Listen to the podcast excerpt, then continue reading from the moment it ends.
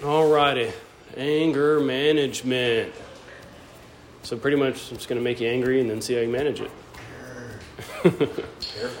right? What? Give me a list of things that, from very small frustrations to blackout rage, that make you angry. Being accused of things I didn't do. I think we talked about this. False accusation. Yeah, that's a big one. Misuse of a handicap spot. Misuse of a handicap spot. Someone parking there and got their tag. Yeah, or just yeah, they're not handicaps. They're, yeah. Yeah, just generally, kind of like anytime somebody's being insensitive, right? They're not out respecting you as a person, or they seem not to, right? So, Lack of sensitivity or being disrespectful. yeah, exactly. What else? They can be trivial things too, it doesn't matter. My kid's not listening to me. Disobedience. Yeah. Yeah. Dishes in the sink, which is just Dishes in the sink. What about uh, traffic? Yes. No, nobody likes traffic, huh? No. I've dealt with it enough. It doesn't bother me too much. You know, it was a hard day for me when I realized that I'm not in traffic, I am traffic. Yeah. No, just uh, speaking of driving, but inconsiderate drivers that just cut from third lane to exit. Oh yeah. you know? Being inconsiderate. inconsiderate. Those people who are driving in the like they're about to ex, nah, they're like trying to they're, you're trying to see they don't no, yield to the rim Or, like, People ride don't your ass. yield to the rim. Yeah. They're Or not like- supposed to yield to the ramp. Or in like On, construction. coming off or on? Both ways. They're only supposed to yield on off. Oh really? Yeah. That still irritates me. Yeah. construction zones where there's signs that say like left lane ending a thousand feet, Oh, and they just keep on riding that left lane till till they can't go anymore, then jump in. You know, That's what congratulations, you made it one car length ahead. Yeah. Yeah. You gotta beat that one more car. When you're stuck in like a traffic jam and the motherfucker is riding your ass. Mm-hmm. And you're like, where do you want me to go, bro? Yeah. Roll my windows, you know I'm stuck. Speaking of being cut off, but being cut off while you're talking, Interruption. interruption. Okay, and then we have things like lying, right? Um, Stealing. stealing, even things like jealousy, all these types of things. What do they all have in common? Uh, it's an intrusion of yourself, right? Right, I believe that is the number one causation of anger is the interruption of myself. Something gets in the way of me. Again, like we kind of talked about yesterday, someone cuts you off on the highway, right, and you're mad. And in that moment, you forget how many times you've done it, whether purposefully or accidentally. No one here is the world's best driver. And even the world's best drivers cut someone off an accident because other people are unpredictable too. Right? At least I do the sorry. Yeah. Yeah, give them the Yeah, wave. Wave. Hopefully, all of your fingers are up. You know? I'm, I'm the asshole. But that's, think about it. Try to think of an instance where you were upset and it wasn't somehow an interruption of yourself. Mine with the handicap spot, it didn't necessarily interrupt me. It just, I had a family member who that happened to them and it went badly, and it just boils my blood every time I see someone mis- Right. misuse. But it doesn't interrupt me at all. It interrupts me when I stop to say something. That's true, yeah. so, anger is what they would call a secondary emotion. What does that mean? Anger isn't its own causation, it is the reaction to a causation. So, your primary feelings, the number one with anger being fear. Right? And that ties in with the interruption of myself, and I'll get to that in a little bit. But I would, I believe that there are two different types of anger and you call it just and unjust or healthy and unhealthy, right? Well, how I would define unjust anger is my, is anytime I'm angry and it comes at the expense of another. Right? I'm upset and I'm taking it out on you. You're paying the bill for my anger. Just anger, I think, is more along the lines of what you're talking about with the handicap spot. It's an injustice. I hate sex trafficking. I am angry towards it. But my anger doesn't come at the expense of an individual. And that's a really hard concept for a lot of people to swallow because they've done this terrible thing. Well, I've done terrible things too. Where does justice where does where do you cross the line when it comes to someone being able to turn their life around and make new decisions and and become that new person because we've received how many chances? Again, that's not a justifying statement of behavior. It's just my anger. I can't afford to let my anger come at someone else's expense. And then just anger, healthy anger is just that like I'm I'm mad towards the injustice. I'm upset, I'm angry at where this relationship is going because I'm doing everything I can to steer the ship correctly. I'm angry that my kids aren't listening because it's getting them into trouble, and I'm not mad at them, I'm mad at the decisions. Therefore, my anger is being taken out on them. It's, hopefully, it's being taken out for them. Does that make sense? It's a protective type sense. I want to protect the innocent, right? I want to protect those who need protecting. And I'm going to be angry at the situations that are, cause, are potentially causing them harm. But the other person, just like me, deserves the same kind of mercy that I myself did not deserve and still received. You ain't got to like it, you ain't got to agree. And you don't have to think it's right. Make sense? So, back to the primary motion. Most of the time, if, if you, we could say all other things make us angry, like we could say, I was angry because I was jealous, I was angry because of this. All those, I believe, come down to that aspect of fear. Fear always has that connotation of punishment. Right? Have you ever called someone out or caught them red handed? What's the first thing they do?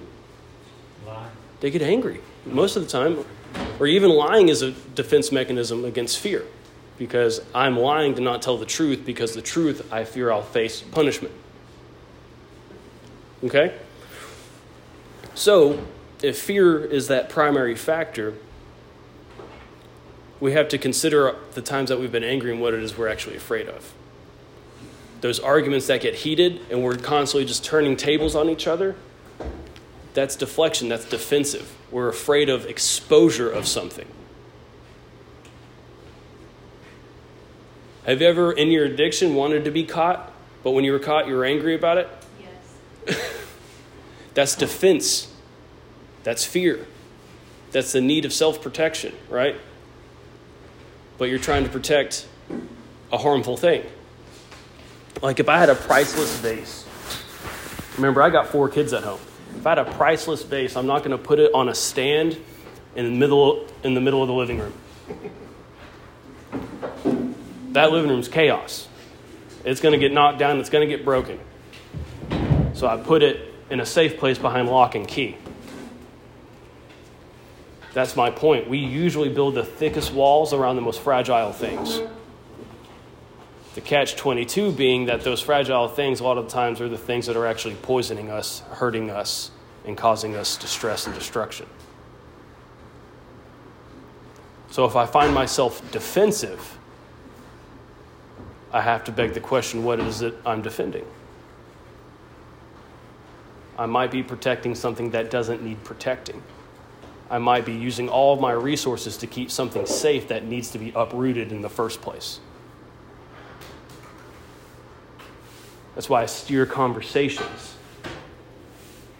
That's why, as soon as you get a little too close, I turn the table or I start blame shifting.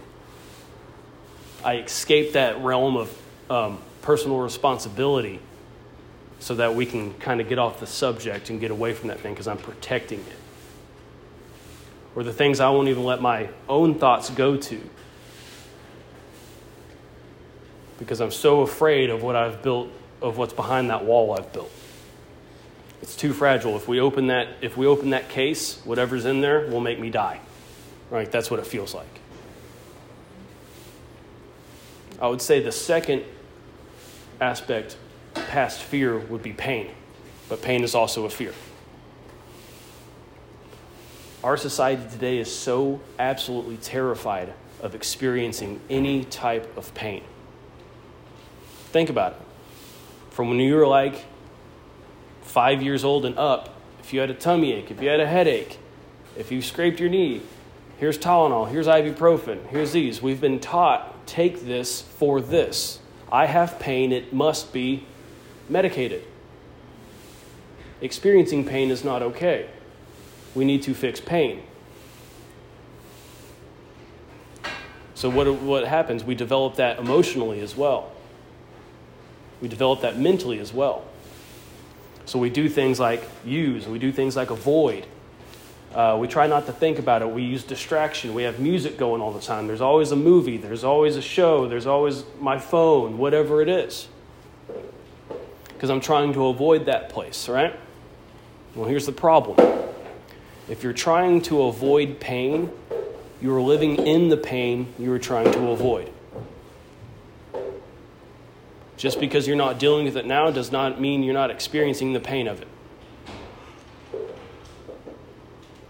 Another aspect why I think when we use it's a little bit and then a little bit more and then a little bit more more often because the idea of the escapism grows because our pain grows. Remember, we're dirtying our conscience at the same time, so we're creating more pain along the way. So it's actually completely backwards. It's detrimental. We think I can have that drink, I can I can have the shot or whatever it is, and I can avoid that pain when really you're exacerbating it and you're making it worse and then tomorrow you couldn't make it till noon like you did the day before. And the next day it's 9 a.m. So on and so forth. And now you have to be high from when your eyes open to when they to when you go to sleep. Right?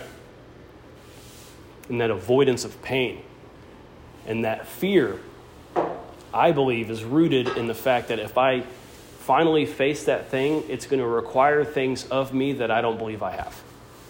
Again, that inadequacy complex. That responsibility. And I want to avoid it too, right? If I can claim ignorance of it. If I don't let myself explore it, then I don't know exactly know what's going on and I can stay in my ignorance about it, right? Ignorance is bliss. Hosea 4 7 says, My children are destroyed by their lack of knowledge. And we grew up our whole lives believing what you don't know won't hurt you.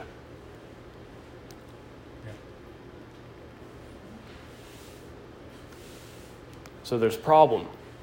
This idea of self exploration isn't just something you sit. I always I, I express it the fear of the quiet room. When you're sitting there with nothing, no music, no people, no shows, no phone, quiet with you and yourself. All right? What starts to happen? It's a pretty uncomfortable place to be. It is. Start looking how to change the scene, right? Whether you go looking for a phone or, I mean, you, well, in my case, I start, you know, dwelling on stuff, you know, and it tends to I mean, I don't think people normally gravitate to, oh man, that was a really cool day, it's really nice. And those aren't the things that you think about. You think the things of, of things that haven't been done that should be done, and right. you know stuff like that, responsibilities, and you know maybe pain or uncomfortable situations that you've been in recently that need to be resolved. So it all is just like negative. Yeah, when we're sitting there and there's nothing else, what we find is all that stuff we've been avoiding starts to bubble up to the surface and it starts to do it pretty quick. We get, like you said, very uncomfortable. So that's part of the interruption of myself is I will choose comfort at all costs. If I'm comfortable in chaos and problems and relationship strife, I will strive to keep those things because at least I know where I stand. A lot of people fall back, relapse, and all that kind of thing because the life they were living is at least known and they find a sense of comfort in it. You're not worried about the future if the only thing on your agenda is to get your next. Right? You're not, you're not so much worried about responsibility if you're already out on the street. So sometimes we just do a process of elimination in a way that helps us remain the, the same way that we are choosing to be. And we point and choose and call it this, this person's fault, that situation's fault, you know, whatever. Um, that's besides the point of people that have actual, you know, actual brain issues, right? Because we can, we, most of us can claim that all day, and we're, we're not technically there. So, um, but if I'm sitting in that room and everything starts to boil up, I take it as a threat. I'm afraid. What do I do? I might not get overtly angry. I might not start yelling in a room by myself, but I'm going to start feeling pretty bad about myself, which is self aggression. And you know what happens? When you're short with yourself, when you're upset with yourself, when you're mad at yourself, you're going to find out really quick that you're going to be short with others. You're going to be upset with others. And you're going to get mad at others.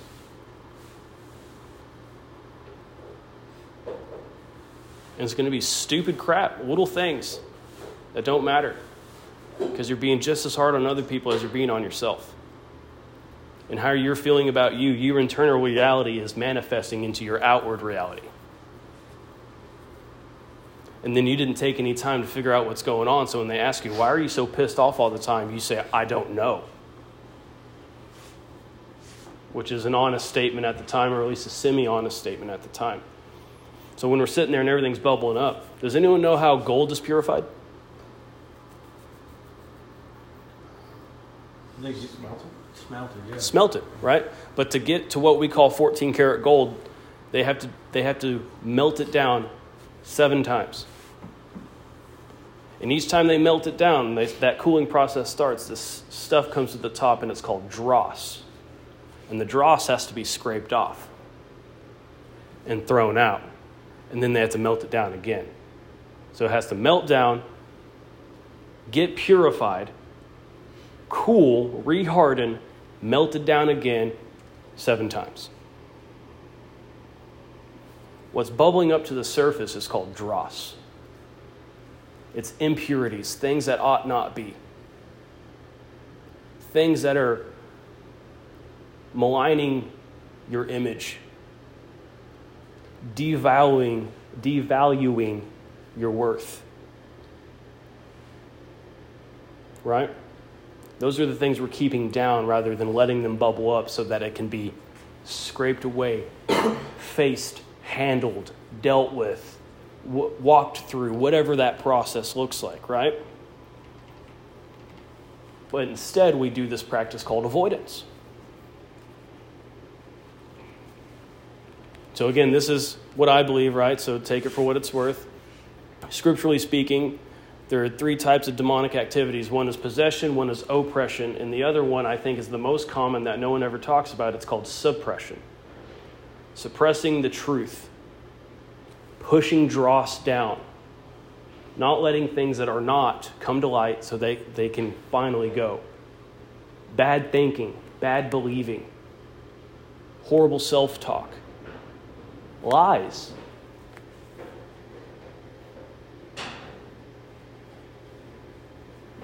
Here's my proposition. If you go into your room and you sit by yourself, give it an hour. If everything that comes up you have no answers for, you don't know how to deal with, all that, that's fine. Guess what happens? You're still in exactly the same state that you were beforehand. But you did prove that you can sit there with yourself. Nothing changed. You still have all the same questions, you still have all the same hurts, you still have all the same hangups.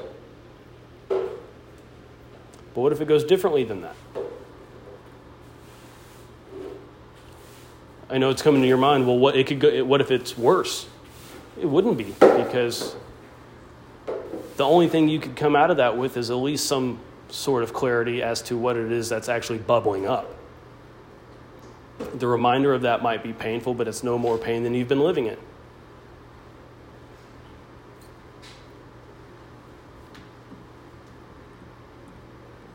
And I get I get some pretty tough people in here. I get lots of I had one guy that was pretty major up in a in a very known gang. And he's a big boy. Tough as nails, not afraid of anything until he started talking about his feelings. Until he started remembering some stuff he, he didn't want to remember. When you see like a 240 pound man like snot cry, that affects you.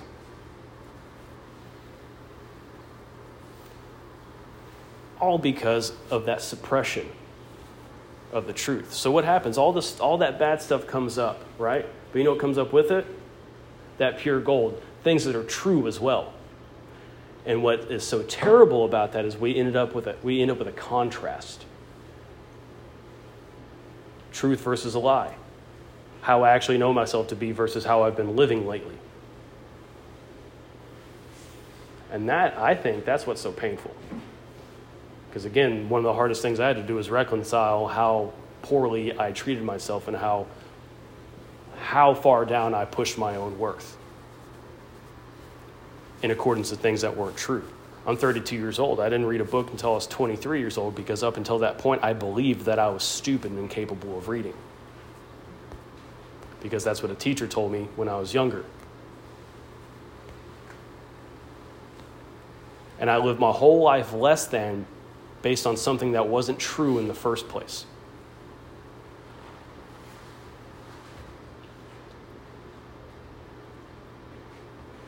So I reduced myself down to accommodate my own fear. If you're afraid of airplanes, you can, get, you can still get anywhere in the United States by driving, but you've reduced yourself to accommodate your fear. You've inconvenienced yourself to accommodate your fear. Right? Where have you reduced yourself to accommodate your fear? Is it those um, late night intimate talks with your spouse? Is it looking your children in the eyes?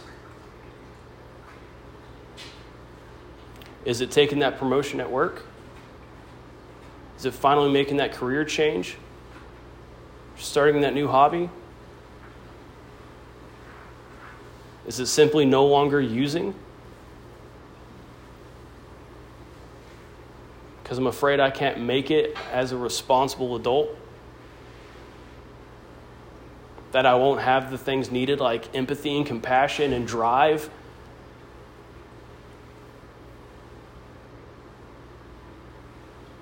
When people start to infringe on those things, it makes us angry because we already know. Understand this you cannot become angry without taking something personal. You cannot be offended without taking something personal. The good thing about being offended, if you allow it to, it gives you a huge opportunity to actually think. Jordan Peterson says it's really hard. Um, in order to be able to think, you have to risk being offensive. Because you're going to have to mull over and discuss some ideas that might be seen by others as offensive. And the offense isn't meant to cause people to be hurt, but to provoke their own thought and, and provide their own argument, their own evidences, right? It's objective, not personal though we take objective things personally a lot of the time. It's like the idea of religion. A lot of people don't believe uh, Christianity, for instance, because of how people have treated them that were supposed to be Christians. Right? But if someone gets on the piano and they play Beethoven wrong, are you mad at Beethoven?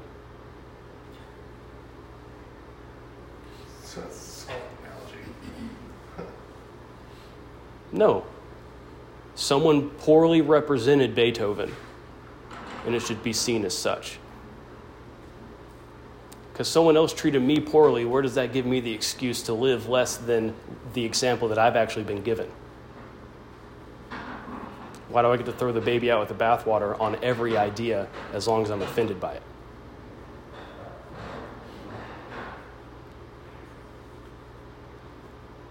And because of that chip on my shoulder, anytime it comes up or it's spoken, I'm angry.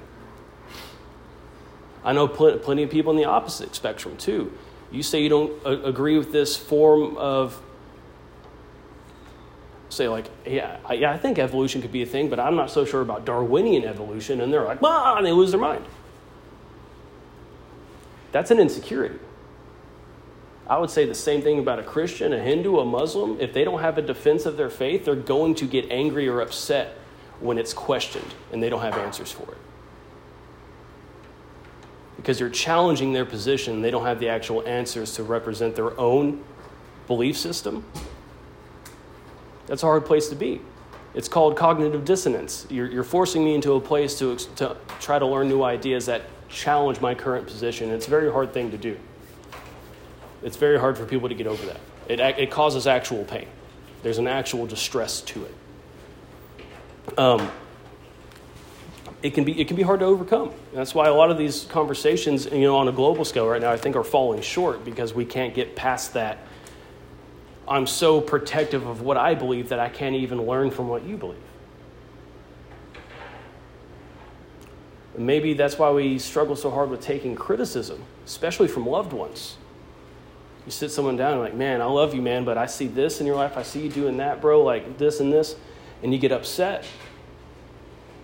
Because when you're insecure, listen to this, when you're insecure, every single time someone tries to criticize you, because a criticism is supposed to be edifying, it's supposed to build you up.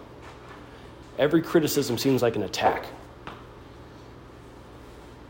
Why? Because our conscience is violated with all of our inaction and all the things we already know but won't admit to ourselves or refuse to act on and change. So you're getting a little too close, and I'm going to bark loudly to get you to back off. Like anyone know the the little man syndrome, right? The guy that wants to fight everybody all the time. He's not. He's he doesn't think he's tough. He's trying to he's trying to get you to think that he is, so that maybe he can feel that he is. Right? The real tough guy is the guy that tries to de escalate 17 times before the guy finally swings at him and he puts him on the ground. Right? Again, another Jordan Peterson analogy. It's like men need to learn how to become monsters and then learn how to control themselves. What is the phrase? It's better to be a warrior in a garden than a gardener in a war. Speak softly and carry a big stick. Mm-hmm. Power under control. That's what it means to be meek. Jesus says the meek shall inherit the earth. It's gentle, but you're powerful.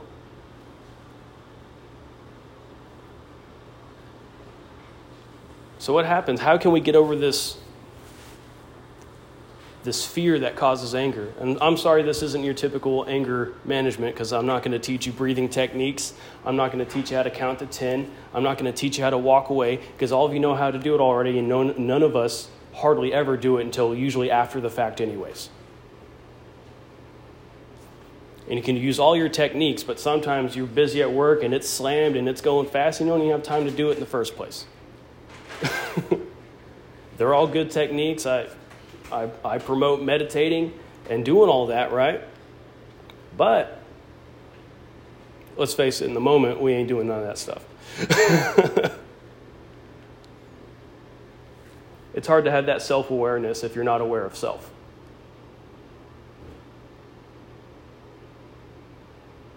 Right?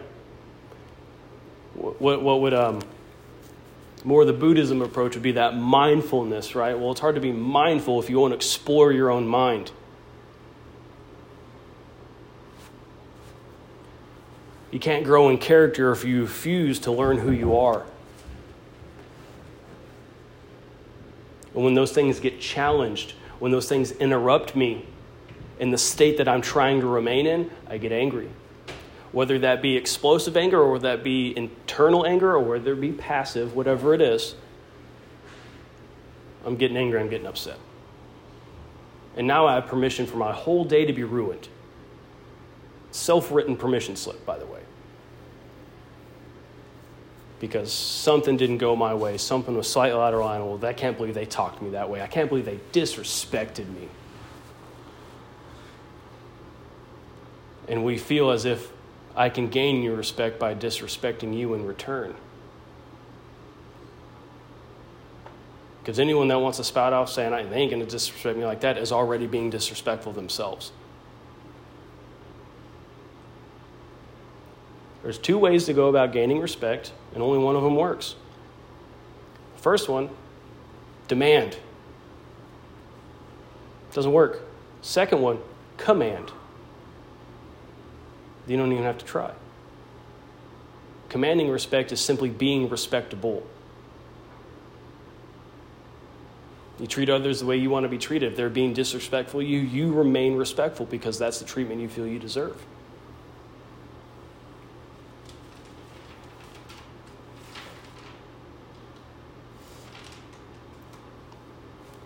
That's a tough one.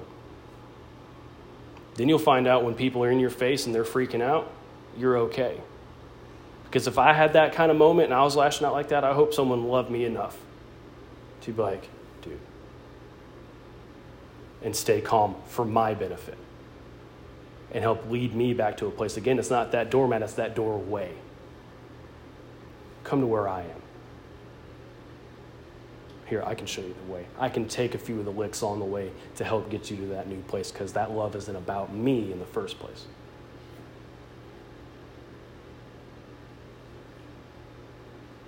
Anyone here have uh, issues being patient? Anyone say they need more patience? Yeah? Do you know that patience isn't a thing by itself? Because the first thing that love is is patient. It's not a lack of patience, it's a lack of love.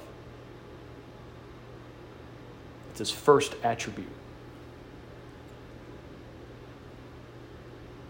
And then it's kind. It's really hard to be kind and angry at the same time.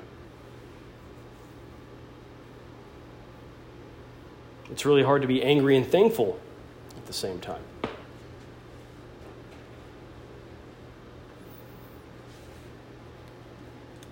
It's really hard to be angry and grateful at the same time. It's really hard to be mad at someone and say you love them at the same time.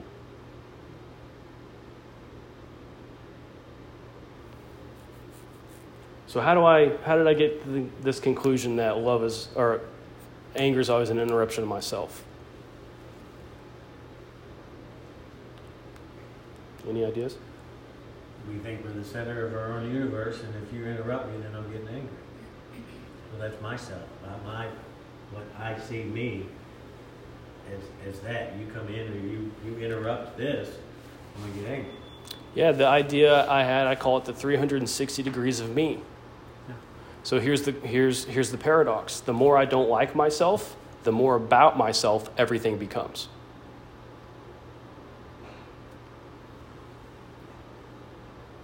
Think about it. If you hate yourself and you're highly insecure, if there's even a whisper outside of your view or ear point, they're talking about me. Automatic conclusion. You walk into the waiting room at the doctor's office and people look up because they see motion and you're pulling at your shirt. Do I? Uh, I can't believe they're looking at me this way.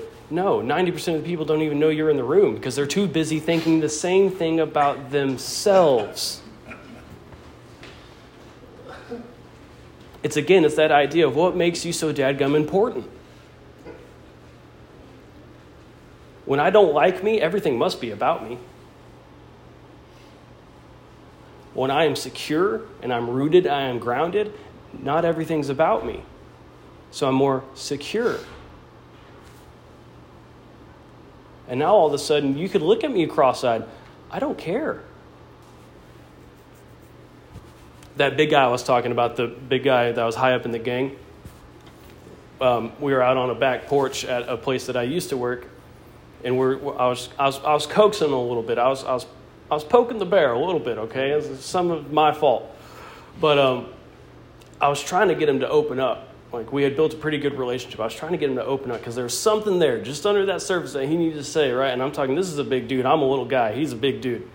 And um, he, I finally poke enough, and he stands up out of his chair and starts screaming in my face. And, uh, and he's like, I mean, you can like feel his wind. It's like a lion roaring at you. Like, you're like, oh man. And he says this whole spiel and he goes, say something. And I said, there's, um, I said, I love you and there's nothing you can do about it. And he just began to cry.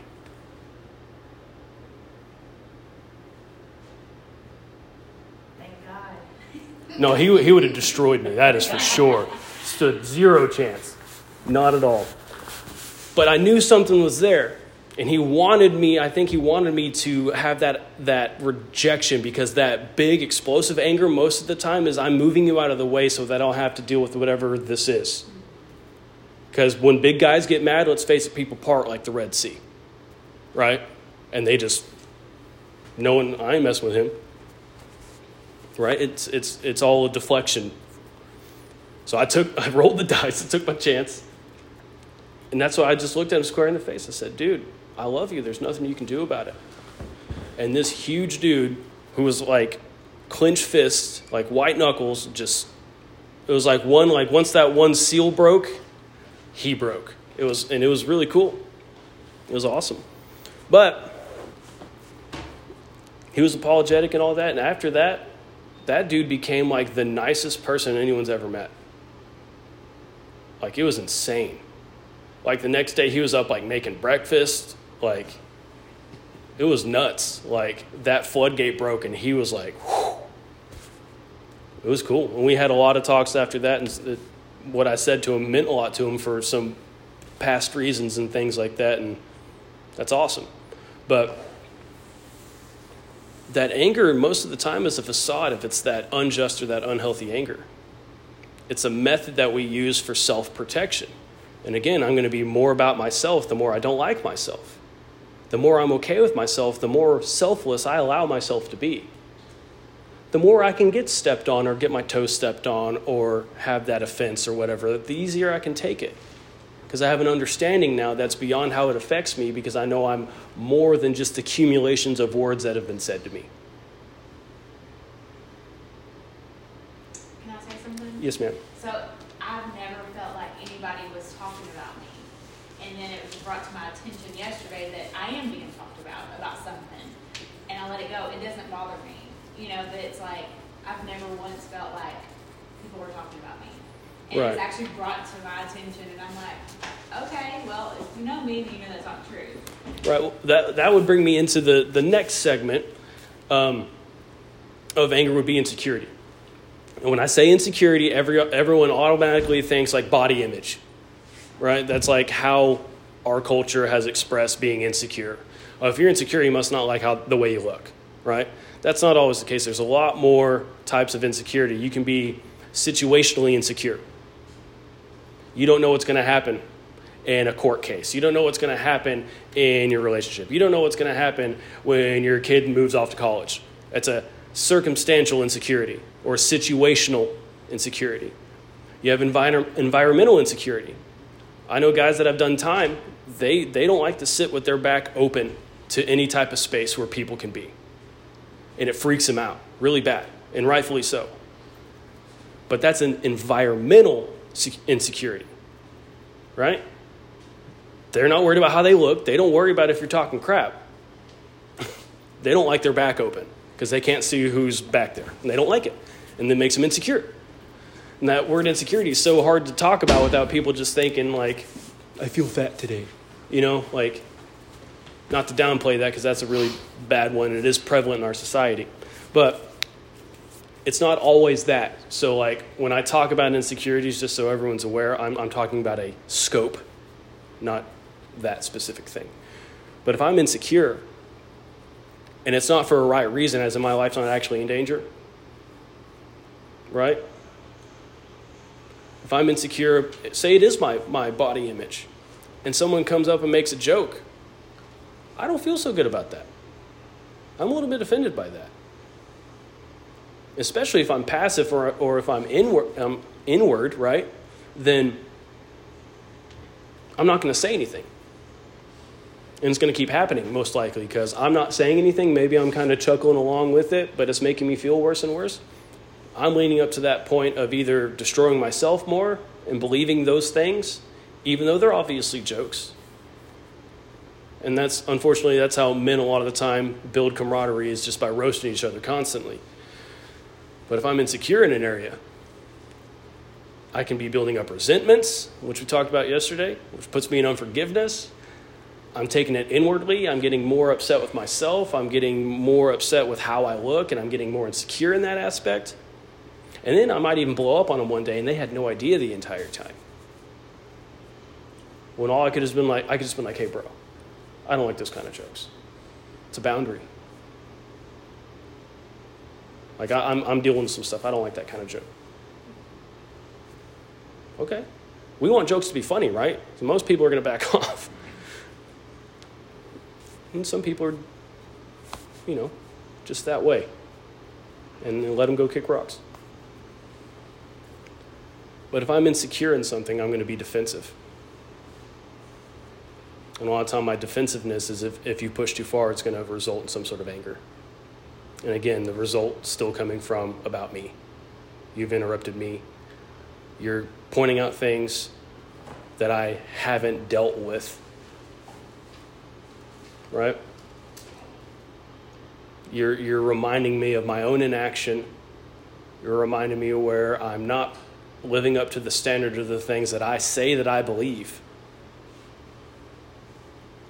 Like everyone here believes that we should we should eat healthy food and we should exercise. Like we know that's important for life. We know that we shouldn't use drugs and drink copious amounts of alcohol. We know that's not good for us. We know we shouldn't do these things, right? And we believe that they're wrong and yet we do them. Or yet we don't do anything about it and then someone brings it up. Like, I know if I've just sat on the couch for 10 years not doing nothing, eating hoagies, you know, and someone comes up like, hey man, you look like you're getting a little pudgy, ha ha ha, I'm hurt. I'm butt hurt. And the reason I'm butt hurt is because I know, and I also know I haven't done anything and you're calling out my failure of responsibility, and I'm going to be upset or angry about that. And I can easily make it your fault rather than me having to deal with it. You're just insensitive and you can't just talk to people that way. Which might be the case, but it still doesn't remove your personal responsibility from the matter either. And we push it off and then we go and we try to deal with our feelings, usually by doing the thing that we don't want to do, rather than sitting down and trying to get to the, to the root of some things and asking for help, asking for help from people, from God. Saying, Show me my own heart. What am I not seeing? Get in that quiet room. Again, my belief says, when you pray, go in your room and shut the door, and your Father who sees in secret will reward you openly. If you don't know, ask. And keep on asking. Don't just leave it as a question mark. It's one thing to have questions, guys, and it's another thing to be looking for answers.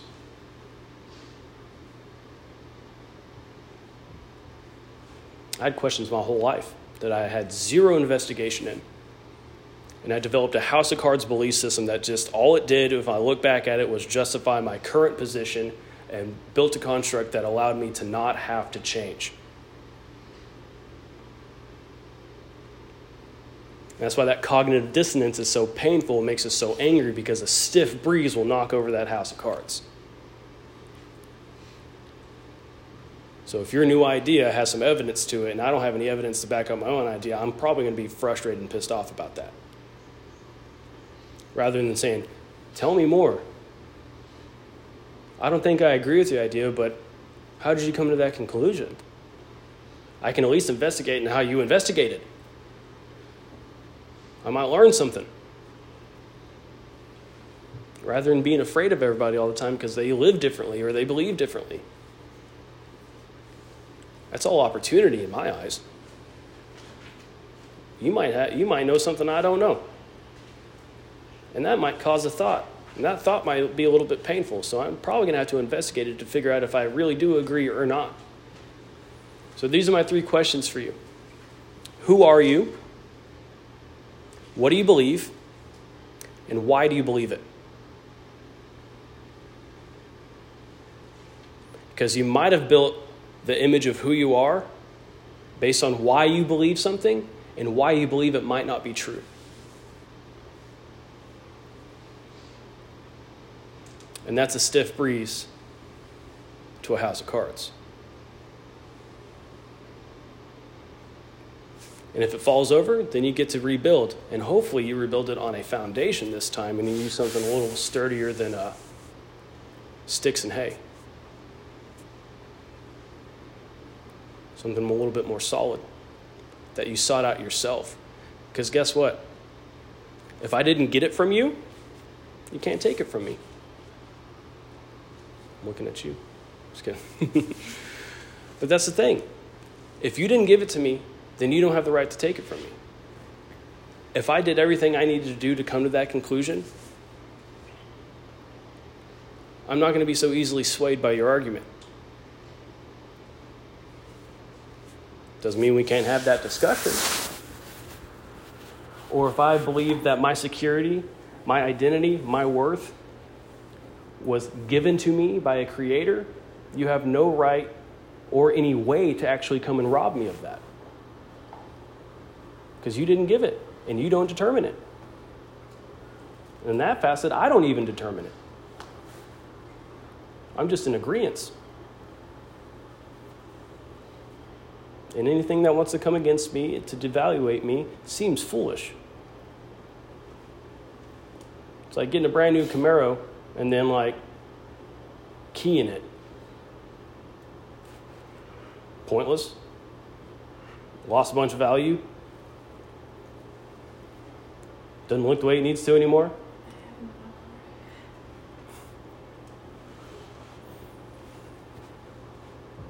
Like if those analogies don't make like that doesn't make any sense to do that, then we have to beg the question of why we do those types of things to ourselves. And if you if you think you're not worth enough, you need to ask yourself the question as to why you actually believe that in the first place. And say your past is justification enough for you to continue to believe that. What does that have to do with tomorrow? Is that reason enough for you to no longer to not even try to build again?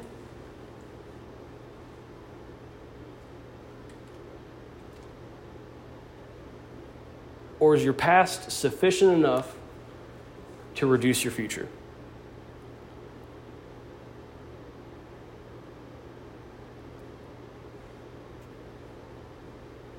Why does Say that one more time. is your past sufficient enough to reduce your future?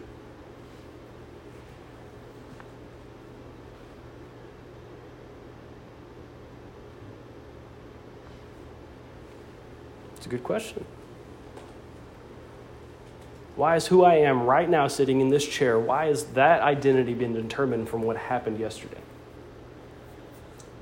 Got something on that. So, well, fir- first off, the things I've done in my past, I, I do, I, I am upset with myself to an extent, but I've also always kind of operated under the mindset of that everything I've done in my past has led up to making me person that I am today. I mean, I don't consider myself to be a bad person. I, I make bad choices, but it, it, the way you said that, it, it, I don't know, it kind of rattled my brain a different way. And trying to let go of the past, I, I almost don't want to let go of it because I, I mean, had, had I not done some dumb things, I learned some lessons some, the hard way, but I learned some lessons that now I, I can be like, hey, that I saw what happened whenever I did that before, so let's not do that again.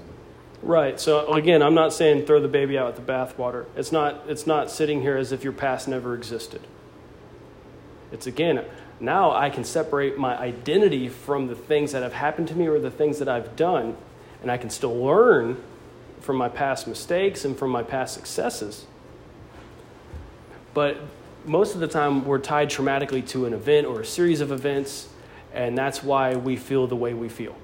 Is it not destructive to hold on to, to the past? Well, yeah, because you got to leave it in the past, but you can reference it. So I, there's a cool uh, quote. It says, "If ghosts exist, it's just us haunting the past. The past doesn't come and haunt you; we go and haunt the past." You can revisit the past without haunting it. You can go look at an event without reinstating and reinforcing, oh, yeah, that's who I am. You get to say, wow, that's who I was. And I can learn from all that now and I can build a better me. I'm just saying it's not excusatory enough for us to continue to live less than because of things that happened then. Because at some point, we are grown adults fully capable of new decisions. And to say I can't make new decisions and live in a new manner because of XYZ that happened in the past, I personally don't agree with that statement. Do we have to work through traumas and do we have to do all that stuff? Yes. Yeah. Nothing about that statement is going to be easy, most likely. It's just not reason enough. Because how is it that some of the people we see these inspirational stories, right, and all these, these documentaries and these films that have been made after people that were in probably way worse scenarios than a lot of us that have how far they've made it now. And we're like oh man that's amazing. But then we turn as soon as we turn around we're like but i could never do that. I don't think that's sufficient reasoning. I think that's how i feel about the matter not what's actually possible. And i need to get my hopes up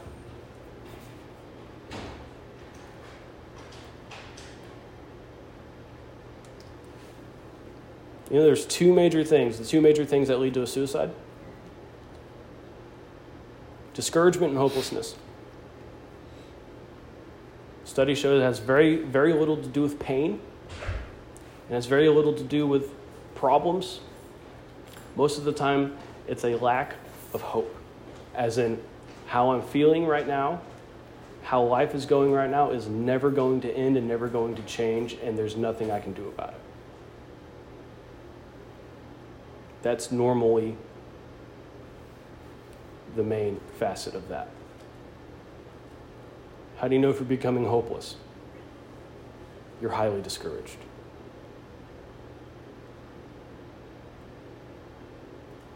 Well, I don't want to get my hopes up because what if it doesn't happen? Well, then you're asking for discouragement. Or you get your hopes up and it doesn't work out the way you want, and you keep your hopes up and you try again. See how, how protective we are of that feeling of I can't feel bad in any type of way ever? Like you just said in the past, there's times that made you feel bad or you felt bad and you learned from it. That's the point. That's the purpose of pain. If you go to the gym, you haven't been to the gym in a while, and you go and you bust out a full body workout, how are you going to feel the next day? Hurting, right? Sore. And guess what? You're going to do it again and you're going to do it again. And the first three to six weeks of going to the gym are pretty terrible. And you don't want to, and you hurt, and you're like, oh, uh, it's not in your routine yet. But then it becomes, slowly starts to become part of your life, right? And then all of a sudden, you're doing, you're three, four years in, it's a normal routine, and then all of a sudden you miss a week or two. And then you realize, like, man, I miss being sore. You know why? Because that pain is the proof of your progress. Pain's not always bad. Sometimes it's proof. Sometimes it's proof that I'm progressing, that I'm getting stronger, that I'm developing more endurance, that I'm able to go farther and longer, or I can get there more quickly. But every athlete that wants to push to that next level is going to go through that realm of pain again with those endurance runners after about however many miles and like their body wants to shut off They had to train through all that. That was one of those. Yeah? And then what happens when you finally push through that pain? That's actually what I used to do whenever, because I ran cross country, so I did a lot, lot of long distance running. And when you get a side cramp, uh, you push on it and keep keep running. Yep. If you start slowing down or anything, then your body gets used to mentally breaking down. The first the first sign of pain, your, your brain starts shutting off, and so you have to train your brain to push through the pain. Exactly, and I think that's how we've treated drugs and alcohol. That's our mechanism to push through pain. Except it doesn't actually allow us to. There is no breakthrough. It's more like a reset, just a pause. But yeah, and if you cause me any type of pain or I think I'm going to experience any type of pain, I'm afraid. The result of that is usually some sort of anger. And then I feel that's what I see expressed in my life towards my friends and my family and to strangers and when I'm screaming at people in the car. And then I feel like I need anger management when anger isn't something that's managed in a breathing exercise. It's, it's anger itself isn't anything. It's a secondary. It's, it's a cause of something. It's, it's a response. So I just have to try to not be angry, but that doesn't get to any causation. Like this going inward. And again, for me, the only way I'm able to do that at all, at all, is through the Holy Spirit. Because He knows a heck of a lot more that I don't. And He knows how to get to the places that I won't. You want to ask for change? You'll start being faced with situations that require different responses. And you'll be allowed to fail so that you can recognize. And guess what? Once you're aware of it, you can begin to change it. But if you find out something you don't know, we'll end with this. If you find out something you don't know, you are then faced with the, with the responsibility of what you now know. It's no longer ignorance. After that, it becomes willful. Comments, questions? Yeah, um, you know, work is chaos for me, and, and I tend to treat employees, coworkers differently than I do at home. Uh, you know, I've blown up at a, a, a employee recently, thought about it, brought him back in, hey, I apologize, I shouldn't have acted that way. I apologize, please accept my apology, I, Mhm. I, I was wrong, blah, blah, blah. He said, no problem, work through it. Home, totally different thing. Home, chaos at home, I get angry at. You know, I want calmness. So, you know, I've got, I wrote down here, work versus home. Chaos is expected at work. I want calmness at home. If I don't get it, I get angry. Mm. And I, I my, I, my wife, my kid even told me, you, you need to work on your anger management. You know, especially at home. So I, I, I treat them differently than I do strangers and employees and everything else. And I, I, I, I don't know why. Can I add something to what he said? So I I work in a field that that's very similar. That I there's it's always chaos and, and dealing with people, and, and I'm sure you probably have to deal deal with this also, where there's certain situations that you want to just explode, but trying to stay professional, you have to just kind of hold that in and swallow it. And for me, I was doing the same thing and then bringing it home. And I don't have kids, but blowing up on my fiance, uh, where I, I harbored all that and brought it home. And that's one thing I had to start working on, which I'm still not good at. But once I leave work, I have to leave all emotions at work because if I if I let that spill over, I mean, it, it got to the point before I moved in with my fiance that I was taking that home and I was getting in fights at my apartment complex because I was just all that all that pent up rage and, and frust, frustration that I was enduring and swallowing at work. The, the first person that, that I could make a target, I just dumped it all on them. And it, it's it's a really hard thing mentally to, to go through, but that's that's I started getting better at it, but yeah, just leaving leaving that emotion at